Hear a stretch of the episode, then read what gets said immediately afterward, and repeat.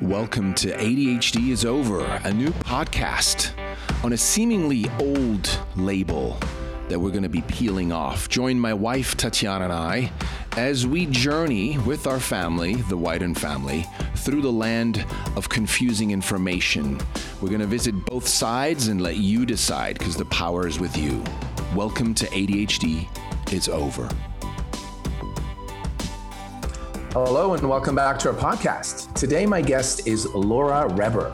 Laura is a school psychologist and the founder of the online tutoring site Progress Parade. Laura graduated valedictorian with a bachelor's in psychology from Truman State University, and she earned her specialist in school psychology from Illinois State University. She has been working as a school psychologist for over a decade. At her company, Progress Parade, her and her tutors provide one on one online tutoring with handpicked specialists for students who have been diagnosed with ADHD, learning disabilities, executive functioning challenges, autism, and more. Laura closely works with a team of school psychologists and specialized teachers to create personalized approaches for homework support, academic intervention, homeschooling, unschooling, and more. With her team of tutors, she has successfully supported over 1,000 students in turning learning challenges into life changing achievements. Today, I'm super excited to talk to a school psychologist to get a closer look at how children with challenges to pay attention in the classroom are quickly singled out and considered to have ADHD. Without further ado, welcome to the podcast, Laura. Thank you. I'm excited to be here. Me too. You know, I've never talked to a school psychologist. Um, I've heard about them. I I always thought, man, like you know, if you're a school psychologist, you're either super pro, uh, what I call single them out, label them, let's get them medicated and get the classroom conformed, right? Or you're on the other end, which you're more careful. But then I thought, wait a minute, after we talked first, there could be the sort of middle ground where you want to do good and then you kind of caught in the middle. And I, and I just want to start off by asking you, how did you uh, choose or why did you choose to become a school psychologist? Yeah, it's interesting um, your perspective because I when I chose to be a school psychologist, I don't think I quite knew what I was getting into. I think I thought, well, I know I thought um, I'll be able to help all these students in school. And part of the reason that I wanted to be a school psychologist was because prior to studying school psychology, I was working in foster care as a case manager. And I was really frustrated by just kind of lack of being able to help the kids with just so many different factors. And I thought the school is perfect because they're stuck there eight hours a day. It's a good opportunity to help students. I really didn't understand that the general perception and general expectation of the role is a lot of testing. Um, so that was a surprise to me as I kind of entered, got further into grad school and entered the field. But the reason that I wanted to be a school psychologist was for that reason. I wanted to help students at school. I wanted to be in the school setting because I think that's a really great opportunity to support kids because most kids go to school all day. Um, so it's a great opportunity to provide supports to students, all sorts of students. So, mm-hmm. and and when you first uh, when you studied to become a school psychologist, at what point did ADHD enter your life? Or at what point did you notice or hear about this thing? And then what did you learn about it uh, during school, if sort of a nutshell? Yeah, I mean, I would say it entered my life before grad school for school psychology, especially in that foster care world. A lot of our foster students were, well, foster kids were diagnosed with ADHD and actually a whole slew of diagnoses. I think it's interesting that so many times when evaluations happen, there's just kind of one disability label stacked onto another. It's kind of like, what does this even mean when there are so, you know, some students end up with so many different diagnoses um, some which I think would be hard to tease apart from one another. I mean, anxiety in kids can be really hard to discern from ADHD, for example. So, um, yeah, so I think that's kind of when I first saw it in in practice. Uh, we certainly learned about ADHD in graduate school as well, and um, I would say it was a huge part of what we what I dealt with as a school psychologist in the schools and definitely um, in my work through Progress Parade as well. But then in uh, in in your training or in your uh, uh, studies, was ADHD a big deal, or was it just one of 10 things they would you would get ready to be aware of at schools or how did it fit into the whole slew of disorders or things challenges disabilities and so forth yeah in our graduate program we definitely spent the most time focusing on learning disabilities because learning disabilities are one of the main things that school psychologists diagnose. Um, so i think and and it's a complex question of what is a learning disability. So there was a lot of time spent on learning disabilities. Adhd we definitely had time spent on but it was less than learning disabilities. Mm-hmm. uh, and you know there are several different under the Individuals with Disability and Education Act, which is IDEA. There's uh, a, several different diagnoses that school psychologists have to be familiar with because those are kind of the portal and under which students get services for special education. So it's important to know those different um, those different disability labels because that's how students typically qualify for special education is under one of those labels. And ADHD isn't one of those. Um, it is typically falls under other health impairment, which is one of the um, IDEA labels. So we kind of talked about it in that framework. Some school districts put it more under the emotional disturbance disability label, which is a, um, a really strong set of terminology, in my opinion. But uh, yeah. So, you know, in my teams, we typically put ADHD under OHI or other health impairment, but I have seen teams put it under um, ED or emotional disturbance as well. So it's it was kind of that was kind of how it was, I guess, packaged for lack of a, a better term. But um, yeah, yeah, that answers your question. Yeah, yeah, absolutely. So now, uh, when you look at ADHD now, uh, let's say while you were studying, while you were at school, uh, when you when you got out of being uh, you know mainly a school psychologist and now where you're at now, what would you say was your progression of how you saw ADHD for what it was, and maybe start off with what what you know what what it is, what you thought it was, and maybe what you think it is now. Sure. Yeah, I I've thought about the question of what is ADHD a lot, but especially since I've been kind of binging on a, a few of your podcasts and preparation for this interview and just kind of wanting to understand more about your other guests and, and how you approach things. Um, so it, I kind of had a chuckle when I thought, like, why is it so hard for me to say what is ADHD, considering that I'm a professional in the field and uh, I work with students. I talk with you know parents every single day who um, have students who have been diagnosed with ADHD. So I kind of laughed at how much of a challenge I was having thinking of that, of what it really is, uh, or what I would say it is. Um, and I, even from my early days in graduate school, I had trouble saying a student has ADHD. I would always kind of do the workaround where I'm like, the student meets the criteria for ADHD. I said that a lot because I'm like, I don't, even learning disability, you know, I'm like, I don't, I can't really say I'm not in their brain.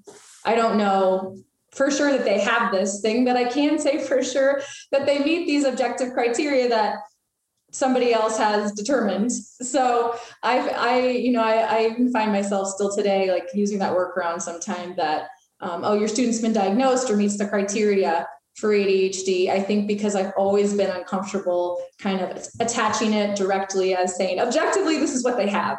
Um, it's maybe a small, a small nuance, but that has i was kind of thinking about like oh i think that's why i've always i think my discomfort with really being able to say what adhd is is part of why i've done that or why i've kind of had that little workaround for myself. As far as answering what adhd is the way i view it is really as a set of behaviors that we are classifying as adhd i know there's a lot of behaviors and you know behaviors typical of hyperactivity and attention um, I know there's a lot of research and debate about brain differences. I don't look at the brain. I'm not a medical doctor, so I don't have an opinion on that. I say this the behaviors are typically, you know, A, B, and C, and attention, hyperactivity. These are the things that people get referred to, and here's how we can help these behaviors.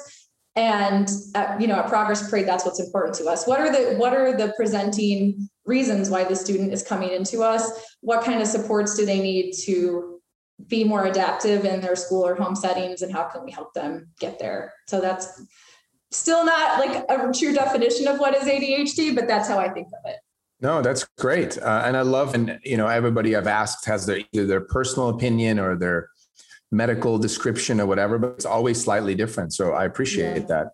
Now, did you uh, what you said when when you would encounter a child that other psychologists might have quickly diagnosed with ADHD, you sort of said, yeah, she or he meets the criteria. where do you think that came from? From your own, like I call it the con. Was it the conscience? Was it a an intuition, or did, was there something that just didn't feel right? I think it was a combination of I had a professor in grad school who would say that, and I was kind of like, that seems that feels more true to me of like what I can actually truly say is true. Like if you've said here's the criteria, well, I can say sure they meet those criteria.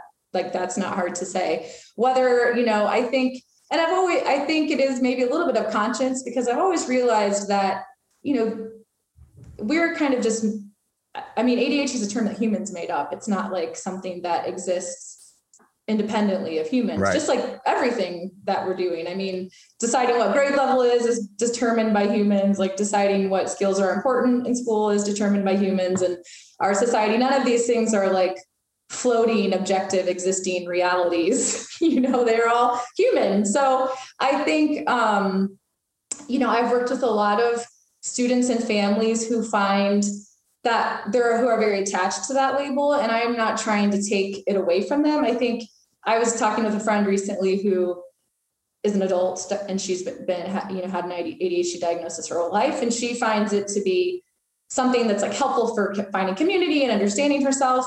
And then I found people that find it really disempowering. So I think it's helpful to have both perspectives to kind of help yourself navigate you know your diagnoses or what or what professionals are right right. So yeah, that's, I, I agree. I mean, I, I think I had a, a, an expert recently who said, well, I disagree. It's not a disempowering label to call a child uh, to say that he or she has a disorder. And I would agree if it's an adult, because as an adult, well, even for some adults, it would be hard to stomach that, right? Your self confidence gets affected, how you see yourself. Sure. But but for a five or six year old, eventually, and they'll figure it out quickly, the way they're treated, looked at, right? To to have a disorder, uh, to feel like your brain isn't quite functioning as well as other kids' brain, they cannot possibly be a positive thing. I mean, yeah. that's my yeah. opinion, but you know.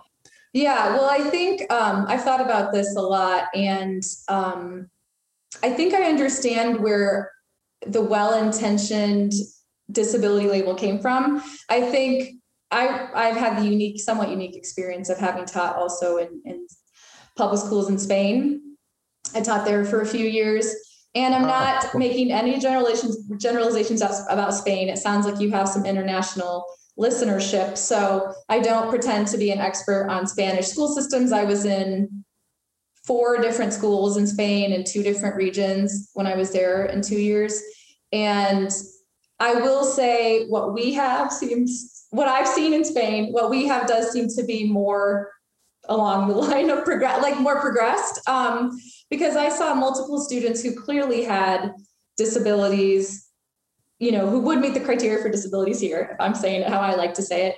Um, and who there, like there was a student, for example, who I, I mean, I've diagnosed lots of students with autism, and this student, I could tell you just from looking at him, would meet the criteria for an autism diagnosis. And the teachers were just making fun of him. I mean, they were saying, he's like, he looks like an owl. Like, why isn't he responding? And I just was like, you know, I'm not saying that would never happen here, but um, I think that when I talk to my parents or when I talk to people in different generations, they say, well, you know, students were weird, like whatever, like they we just didn't get services or and I think that the disability label was kind of how we had to move from or how you know leadership perceived that they had to move from like just blaming the student and saying they're weird to saying okay this is something external and now we need to help them. But i think we've gotten there and now we're kind of attaching way too much and it's time to like move on. My opinion is that it's time to kind of move on. And yeah. I think so, you know, I think that I understand kind of where the focus on disabilities came from. It felt necessary to kind of extract from blaming the child. Um, you know, but I do think it's, you know, it's it's time. I hope that as a society we can continue to kind of move on the spectrum to to some, you know, we can talk about some different models that are out there that might be interesting to you, but Iowa is yeah. for example that. No, absolutely. I mean, that's a good example, right? It's like it's good to know that maybe a child needs support or has challenges and that's why they're acting quote unquote weird or not like the other kids mm-hmm. um, but of course it's a very sensitive matter how do you then uh, uh, what do you call that how do you show support you know a lot of the the school like the special ed kind of structures um, maybe we can talk about that next. Like how did you like feel about special ed and how students are put in special ed? How did the, how did the students feel? Did they do better? Did they enjoy it? Like um, maybe just give us a little overview of your experience. Mm-hmm. yeah special ed it's you don't have to search far to find people really frustrated with special education. Uh, you know, there it, it, varies so much based on the school district and the resources the school district has. It varies so much based on the individual school and the leadership in the school. It's hard to say like anything blanket about special ed, although I'm going to, but I'm, I know it varies a lot, you know, by by the individual school.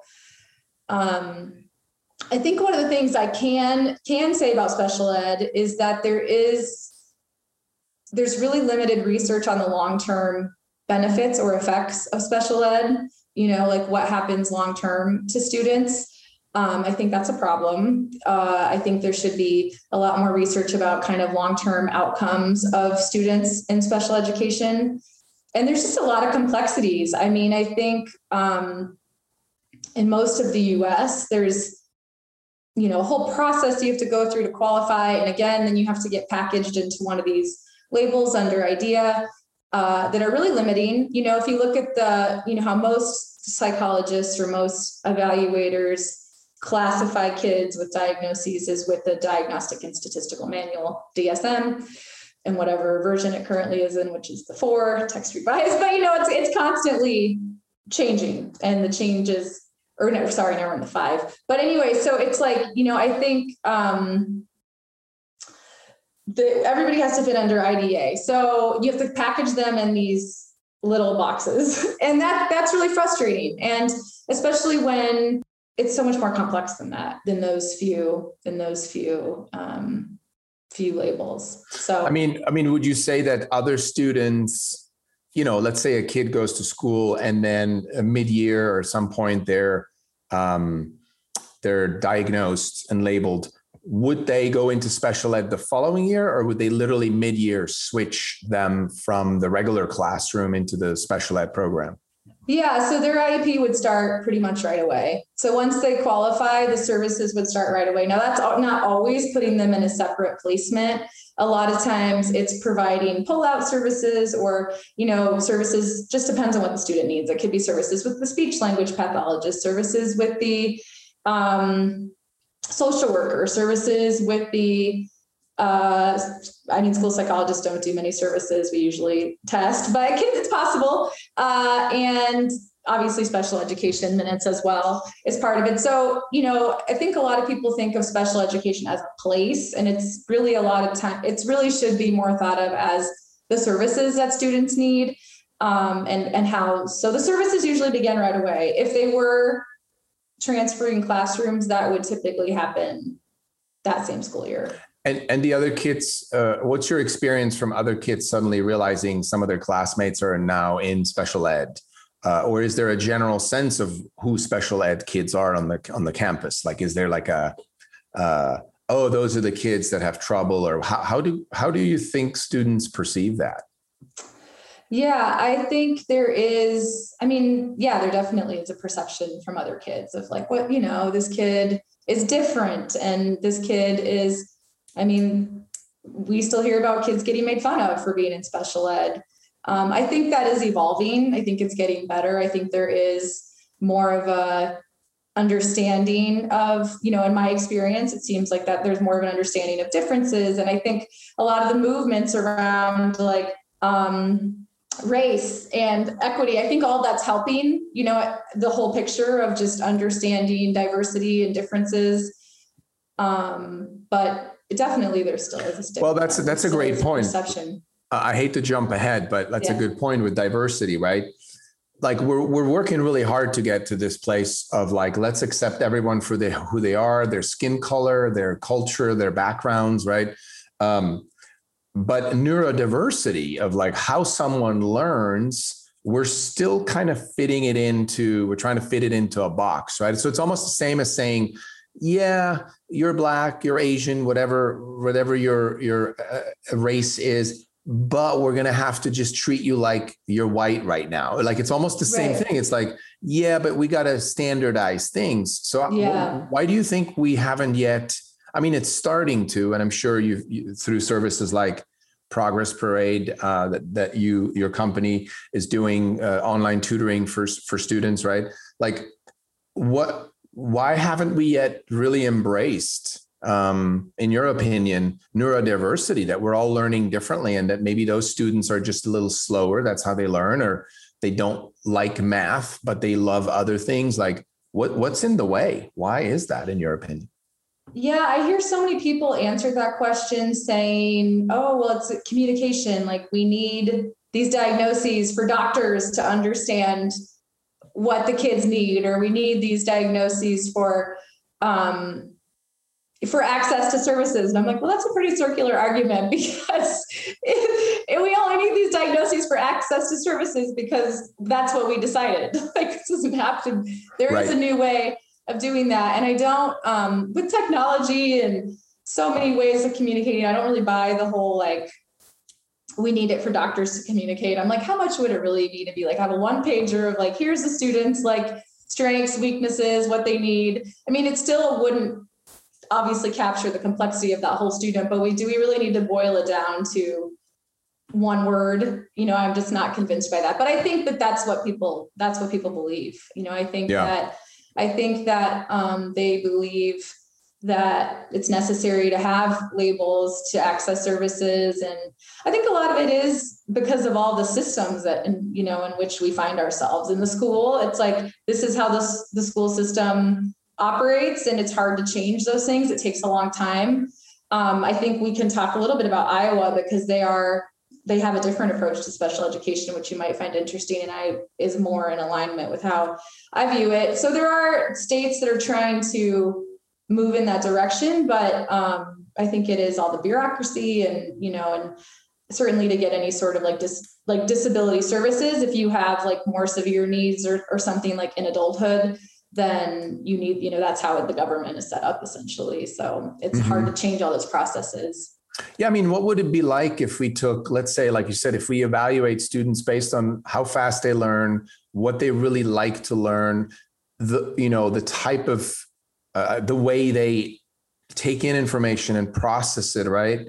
If we then bunch them together in classrooms where the teacher knows all my students are slow at this, but love this and process this way, right? To me, that yeah. seems already more of a uh, uh, everybody would get along and everybody would relate, and there wouldn't be anybody singled out for the most part.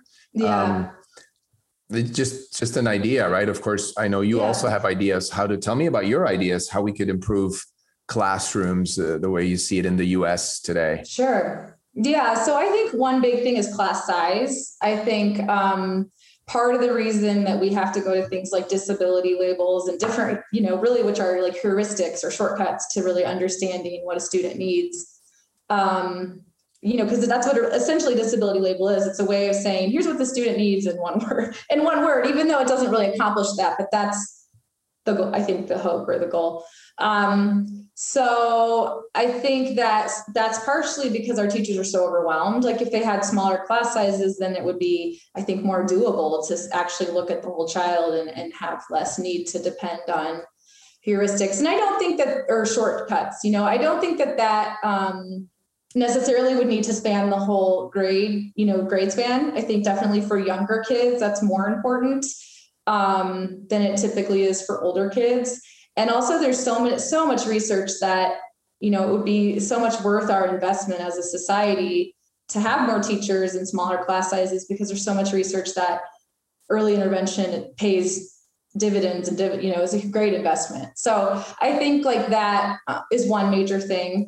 I think another thing is just reevaluating the classroom setting and just looking at how we can make it more aligned with what kids are experiencing today. I mean, one example I was thinking about recently, which I know I shared with you, was you know, it's funny that we focus so much on kids sitting, like sitting in their desks. And then as adults, we're all trying to get ourselves to stand while we're working because it's it's actually really hard on your body to, to be seated all seated, seated all day. So it's like, well, why do I why do we spend so much time focusing on kids being able to sit? And I mean, I was just talking to a teacher who was focusing on this kid who couldn't sit. And we had to put him at the back of the room standing. It's like, well, I don't understand. Like, what? Why? Like, I, I mean, suppose you know, I'm sitting here with this like standing desk, trying to use it more because sitting's bad for me. And, and we're sitting here focusing so much on, on being seated in their, and kids being seated in their desks. So I think just an overhaul of looking at the educational setting um, to see what we really need to hold on to and what we can happily let go of would would help a lot. Yeah, yeah. I think yeah, an emphasis on class size is huge too. Uh huh. Yeah, I wonder what we're going to do next. We're going to put seat belts in those chairs so they can't move. yeah, you know, keep them in, strap right. them down. It's like yeah. really. Well, yeah. it all it all comes from the hey, you got to pay attention to what the person in front of you is drilling into you, so that later in life you can you know go get a job and fulfill your role as a productive citizen. You know, I get right. it, industrial age kind of mentality. Yeah, totally. But I think we're yeah. a little bit past it. I think we're um, past that. Yeah. So so tell me again. So you would diagnose kids uh, at school. You would have the them come in for the testing at mm-hmm. school and it would mm-hmm. be based on the same uh, obviously tests that any psychologist in in the state would do right yeah so um, so the main thing i was usually looking at was learning disability sometimes we would look at emotional disturbance or other disabilities but specific learning disability was definitely the one that i was most common evaluating most commonly evaluating. And I don't know how much we want to get into this here, but there are some, you know, pretty discrepant it's a funny word to use discrepant, but there's some pretty different views of, with how to diagnose learning disability. And the reason I laughed about discrepant was because one of them is a discrepancy model. so, so that's why I thought it was funny that I was using that term yeah, to, to, describe yeah. the two models. so, um, so yeah, I think, so I don't know how much you want to talk about that, but yeah, the learning disability definitely has two kind of well, I'm just blown. I'm blown away by emotionally uh, the disturbance because what I mean, what would it, what damage would it be just to use challenged instead of disturbed?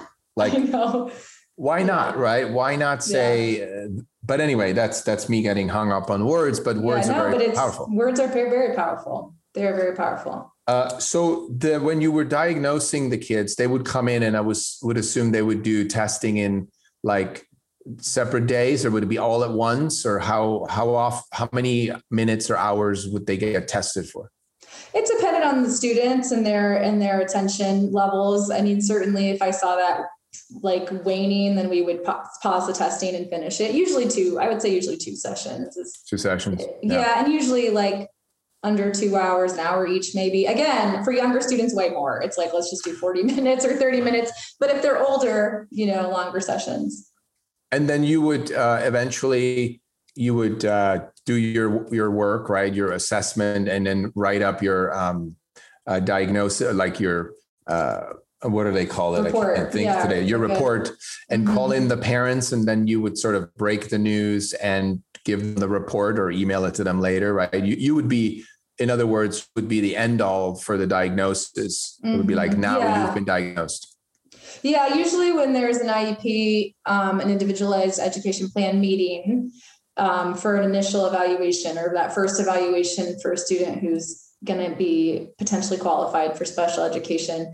There's an initial meeting with the parents where we say, here's the different domains or areas that we're looking at to to evaluate and then we would get there we would say here's the different test instruments that we're going to do to evaluate these different areas and the areas are like not only academic but cognitive social emotional med, you know medical um, and then each person so the nurse doing the medical and social worker doing the social and if there's any speech concerns the speech pathologist does that and so we get their consent to do this evaluation with these different areas and then we bring them back when the evaluation is done to go over all the data. And usually, how it happened in my district, and I think this is pretty common, is everybody else would give their reports and it would come to me to like break the news about, especially for learning disability. For the learning disability, I was the main you know, the main the main person to kind of say um, say that they had a learning disability or that they met the criteria. You're you're like the doctor at the hospital that has to announce that the husband has passed away during surgery. Yeah.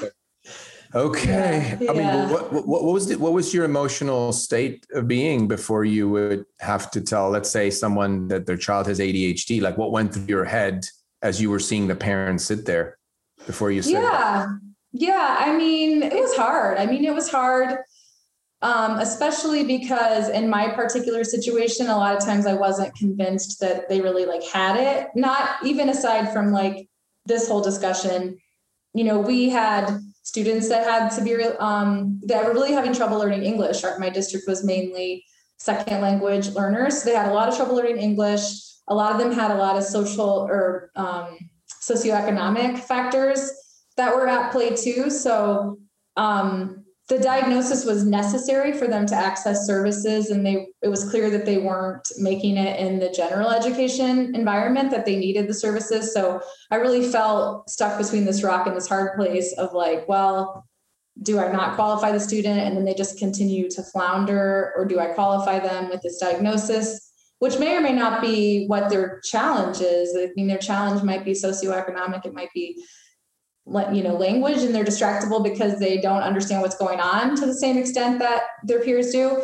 I mean there's just a lot of complicated environmental factors. So um, you know usually i would uh, the team would usually kind of side on the side of getting services because it seems like that's what was needed. Um, and they did meet the criteria as defined you know by by what we were looking at. So um, but it, it did it did create a situation for me where that's why I kind of felt like I wanted to move on to something else because I didn't it did cause a lot of cognitive dissonance for me. So no, it's interesting that you said it was hard for you to tell them, right? Because that tells me that there's a general sense, and I know you and I know this already, but really, if we look at it that way, there's a general sense I'm about to deliver bad news. Mm-hmm. Now, if it wasn't something heavy or something that, that the parents and the child later in life need to really feel like a, it's a burden to them. If that wasn't the case, then you wouldn't feel heavy. You'd just be like, oh, hey, by the way, you need to get some insoles. You know, your yeah, foot's a little right, off. No big deal. But I feel like, then that's why I always have trouble with a lot of experts who say, like, oh, no, it has no influence. It's just a label. And disorder is not a bad word. It's funny because I asked this one guy, you know, if, if you were single and somebody asked you in an, in an interview in the street, like, would, would you be open to uh, dating somebody disordered? You'd be like, well, I don't know. Like what, probably not. Anymore. Right? Yeah. Like what is You wouldn't it? be like, oh yeah, yeah I love disordered yeah. people. Most people. Right. right? And right. so uh, there's a general sense in, in our society that, like you said, it's a heavy thing to deliver because it's going to land heavy and it just sort of sends this family off into like, hey, good luck. Like, you may get a handle on this or maybe not right? And to me yeah. that's just that's a heavy thing for you. That's a heavy thing for the parents. But now so you so you were the one diagnosing them. And then um, what was the difference between you being a school psychologist at school doing it and them going to another specialist? Was there what, yeah. what was the criteria that that that they would do it with you? What was the the yeah so, yeah. So essentially um coming to me. So any parent can actually re- request that their school do an evaluation. So in that, the school then has to respond. They don't have to do it, but they do have to respond and say, yes, we'll do the evaluation or no, we won't. And if they say no, we won't, we have to justify why we won't. Is there a cost for, for doing it at the school? Does the school is, charge the parent? No. Okay. There's no cost. And, and this is public school? Mm-hmm. So it would actually be a benefit to um, somebody like that may not be able to afford a test. I mean, some of those tests are like seven thousand dollars, right? They're very expensive with insurance, I believe, or maybe a little bit less. But um, so it would be an advantage for them to come to you or to the school and say, "Hey, let's test here because it's free," right? Was mm-hmm. that because of the type of school, the socioeconomic uh, no, climate all there? Schools, no, all schools, and actually even um, I this is I'm a little unfamiliar with, but I know for sure in Chicago, and I think this is nationwide, even students that are in private schools, the school district still has a responsibility to what this thing, if people want to look it up, it's called child find. They still have to find the children that have disabilities. They're they're required by law to to find it's called child find they have to find who needs services so um and then pay for it or the school even district if they're in a private school they can come to the school district and say i think my student has a disability. I'm requesting an evaluation. You're more like the student the parent is more likely to get an evaluation if they have some you know reasons like some good reasons yeah. why the student needs an evaluation. Um, so that's so I, I would do the evaluations if the parent requested, but more commonly the teacher refers or the student, you know, there's been clear behavioral challenges in school or academic challenges. So now they've been referred by the school to the yeah. school team to test. But but actually it's any parent's right in in, in America to request an evaluation from their good, school. And good, if it is conducted, know. it's at no cost. So yeah. Good to know. Yeah. Now, um, were were there ever times when you would have teachers come to you, or maybe not come to you, but say in a in a break room or somewhere where you were hanging out with teachers, where they would say, "Oh my God, I have this kid, and it's so hard to teach, and like I'm sure he has ADHD. I'm going to send him to you. I'm going to tell the parents." Or were teachers sort of the uh, the scouts? Uh, and I don't want to mislead the witness here, but like, did you have moments where you were like? like questioning how they would single out children or what their thoughts were around that? Yeah, for sure. Yeah, I mean, again, it depends totally on the teachers. I mean, there were some teachers that you could send students into their classroom and they would just like every single teacher before them complain, complain, complain, and that student would just like disappear. So like not in a bad way, but just a teacher had their environment super structured. And I can think of teachers still today that it's like, well, we're just gonna slip this student into that classroom and we'll never we won't hear from them, you know. Well, that's um, a good that's a good point because that's yeah. almost like again a proof that it's not the child. I mean, right. it's, it's partially, of course, the child, but yeah, that if the environment adjusts to meet some of the needs, yeah. that could sit someone down and actually have them listen, right? Yeah, it's huge. So, and then there were certain squeaky wheels, you know, that it's just like they every half their class had a disability, you know, it's just like I like we need we need to look at your classroom and what you're doing um, because you know we're not going to evaluate half of a classroom like that just doesn't make any sense you know obviously there's there's um, some environmental things going on in that case so there is a huge amount of environmental um, variance in people's behaviors. Um, I think all adults even see it working from home versus working at the office. I mean, your environment changes, your behavior changes. That's just how it is. And, um, you know, certain teachers just had better environmental control, more organization, more, much more clear about what behaviors they expected, much less emotional reactions when students did mis, you know, misbehave. So more redirection, uh, more clear consequences for the behavior, and and and those things are all super helpful to all students. Yeah, no, that's great, and and I think that you know. Uh, it's kind of like if you have there was a, there was a study done I, I forget the exact percentage but I believe it's over 65% or 70% of teachers are female, right? Mm-hmm. And at least at the time when they did the study. Yeah, and I'm sure it's still all the principals are pretty high. male and all the yeah. and all the teachers are female. and and it's interesting what they found was that of course uh, women would like their classroom to be run the way it's run when you have other women, you know, because because women are very much um, uh, the, the study also said that girls are more likely to be obedient in the in the early years in the classroom and do what need you know they're just more patient and mm-hmm. nicer if you will in the classroom yeah, right? Right. Boys boys are more rambunctious and that's just that's how it is. That's biologically yeah. how it's set up. And so i wonder if you know having mostly women teach boys that then the squeaky wheel could be because it's like, oh my God, there's another boy disrupting my peaceful classroom. Let's get him on meds and then he'll he'll be quiet and we all get along, right? Not not blaming. Yeah, I'm sure there's some of that going on. I'm sure that is part of the complex fact, you know, the complexity of the factors. I mean, mm-hmm. um, yeah, there certainly are some gender differences, and most teachers are women. Um, and I would say that teachers that had kind of just clear clearer expectations and clearer um, guidelines and, and you can probably say that you know people can have masculine or feminine energy independently of their gender and i think yep.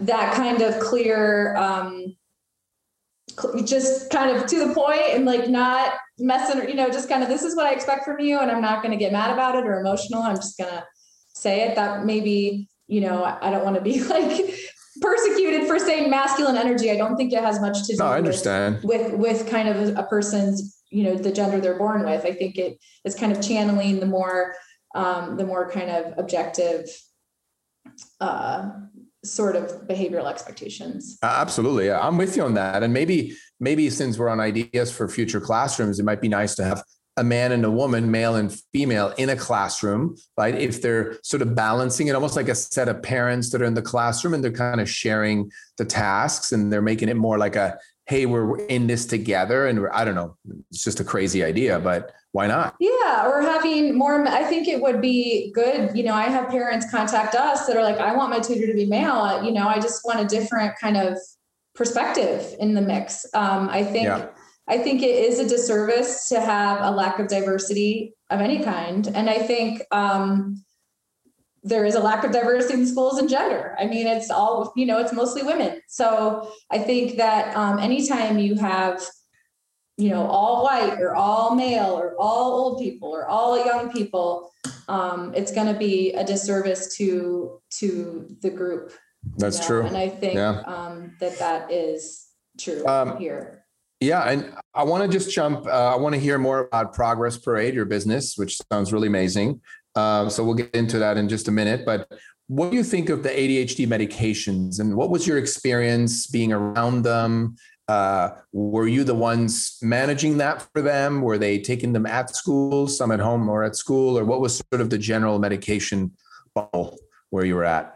Sure. Yeah, I definitely, my personal view on medication, I'm neither pro nor anti. I think, I do think we tend to jump to it too quickly. I think there's probably a lot of reasons for that. I think, um, I mean, there's a whole, I mean, our medical system pretty much sucks. So that's a whole another conversation. Um, but I think, you know, there's a, doctors are rushed. They're trying to just get everything done. I mean, doctors will, you know, evaluate, evaluate a student for ADHD with a rating scale. And it's like, that was not an, what kind of evaluation was that? And I don't, that's what they're told to do. I'm not, I don't mean to vilify doctors, but I do think that's a problem to give a student a, a diagnosis like that based on a rating scale, which is usually filled out by the teacher who, you know, you can't really say that's, you know, an, it might, may or may not be a good, a good measure. Like they, maybe were objective in filling it out. Maybe, maybe they weren't, um, the teacher when they filled out the rating scale that the doctor sent them, which then resulted potentially in a diagnosis.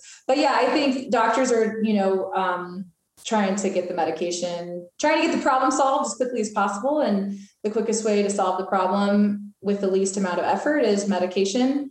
Um, and I think that teachers are overwhelmed. They have big classrooms. I think if they had smaller classrooms, which is one thing I talked about earlier. Then they would probably have more bandwidth to provide behavioral supports and environmental supports.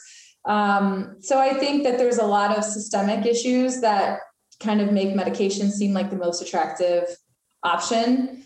Um, yeah, and I saw definitely saw it in my schools that I was in. You know, people uh, would push push parents to. I mean, you know, ultimately it's the parent's decision. And the school is not prescribing medication. The school nurse, I believe, I'm not a nurse, but I'm pretty sure she could sometimes administer medication with a doctor's script and with permission about specific times that and dosages that could be administered. But um, so it was always up to the pediatrician or to, to the doctor to like make all the medication decisions but we would definitely not we but my school would um, sometimes you know kind of try to convince a parent that medication mm-hmm. was was the best option. And and did you notice some of the kids sort of pre and post taking medication? Uh, did you notice any changes personalities or anything you can remember around that that became an issue or was talked about yeah, I would say that most of the time people thought it was effective. I mean, most of the feedback effective in the sense of getting the student more to comply or getting the behavior more towards what the classroom was looking at. So, I mean, there's no, I don't think there's doubt that medications are powerful um, and that, you know, I'm not saying they work for everybody, but that there is an impact. Um, I think there are other things that, and, you know, the research says this. I mean, there's, you know, if you read like Mayo Clinic or or any, you know, probably any reputable kind of overarching source, they're going to say like medication should be combined with other things, you know, but that's not always like what happens. Or, you know, um, I mean, yeah, therapy or support from something like Progress Parade, which is working on your behaviors, or you know, counseling, or working with a teacher to modify the classroom. Um, you know, those things, or working with the parents on parent education and parent coaching you know those are those are all things that can also make a huge impact and can also make a more lasting impact. If somebody i mean even having a student as they get older like understand their own behaviors and understand what they need and be able to ask for and advocate for themselves. And i mean those are all um, you know on our website Progress Parade we say we turn life cha- learning challenges into life changing achievements. And those are all things that can help you turn your own learning challenge into a life changing achievement if you know you I've learned this about myself. I've learned how to advocate for myself. I've I've learned um, what I need, and um, that's really empowering. So that's great. Yeah. So let's talk about uh, your next chapter. So at some point, you, um, I'm gonna, I call it had enough, or you were ready for a change, right? Yeah. So what what motivated you to leave the field and start your own business, uh, start your online tutoring company, and then yeah, then then we'll go into that. Yeah. So it was really that huge piece of just my whole job being um, diagnosing disabilities and feeling like um, when it came to that moment of I had to say whether the student had a disability or not, you know, and um, I really do feel that the disability labels, like I would love to read Iowa's position on disability labels because it, it resonates a lot with me and they, they have a different model and I've mentioned it a few times, but that's how I felt. Like I felt like I don't want to give this disability label because I don't really know if it's true. I don't really know that this is what the child really has, but I also, um, you know, can't not qualify them because they need services. So that was I just couldn't deal with that cognitive dissonance anymore. So that's when I that was kind of my had it moment of just saying that this isn't the way I want to. I'm either going to emotionally check out to just continue doing what I need to do to do this job, or I'm going to leave. you know, and I don't want to live the rest of my life emotionally checked out, so I'm going to choose the other option. So um, I went into um, providing direct services to students with academic needs because that was my favorite rotation in grad school. We learned how to do academic and intervention, and I really liked that. Um, I did. I saw a couple students myself one on one personally, and saw huge changes with just one-on-one support and i wish this is what something that made me really believe in small class sizes i mean i know we can't have one-on-one class sizes but just even seeing the impact that you can have when you have more time with a student and even if it's a small amount of time really made me a believer in that um, so yeah i just kind of decided to make it what i do so then i hired other special educators other school psychologists reading specialists learning specialists and um, you know, our focus is really hearing. You know, some parents really believe that dis- the diagnoses are helping them. Others don't have diagnoses and just describe specific behaviors. We can work with either one. We just need to know what your student needs, what your goals are, and then um, can help can choose the specialist that really has that background that can help help your student meet meet those goals. So. And you have, uh, what would you say percentage wise? How many students on average have ADHD or autism or some form of uh, of our uh, students. Yeah, what we call like it 90%. emotional disturbance. Ninety percent. Yeah, it's because it's a, it's our specialty, so that's people that find us are usually looking looking for that. So. Yeah, and you said you've helped over a thousand students. Um, mm-hmm. What are some of the the feedback that parents give you? That like, is it early on? Is it does it take quite a while? And what have you heard? The- yeah. So the and parents, this is a this is an FAQ I get from parents is like, how long is it going to take? Um, it totally depends on the student. You know, some students need a lot of practice and reiteration. Some students pick it up and run with it. Um, I usually tell parents if you don't see anything within six to eight weeks, then we need to revisit the match or something that we're doing. We should see some, if you're doing at least weekly sessions, we should see some impact within two months. Um, so yeah, but it is, you know, I um, especially if we're looking at, you know, executive functioning coaching, which I'm sure a lot of your listeners are familiar with. Uh, if we're looking at changing some of those organizational behaviors or some of the uh, behaviors like time management and study skills, um, I, the way I described it, and to be clear, we are not providing therapy, but I do see it as kind of therapy adjacent, where it, it is like more of a behavioral skill. Like it's not just a straight act. I'm not just teaching you to read. I'm teaching you new behaviors. Um, so that takes time. I mean, it takes time to get into new habits. It takes time and feedback. Um, and we have to earn the students' trust too. I mean, some students come in and they're like, I'm not sure that you really know what you're talking about, you know? So I think once we can kind of show them that, hey, here's something I taught you, it helped, then they're more likely to to trust that the other stuff that we tell them might be worth something too. So that takes some time too. That's great. Uh, I do want to hear a little bit about Iowa. It's come up a couple of times. Yeah. But tell me, what is their what is their main, in a nutshell, what are they doing differently?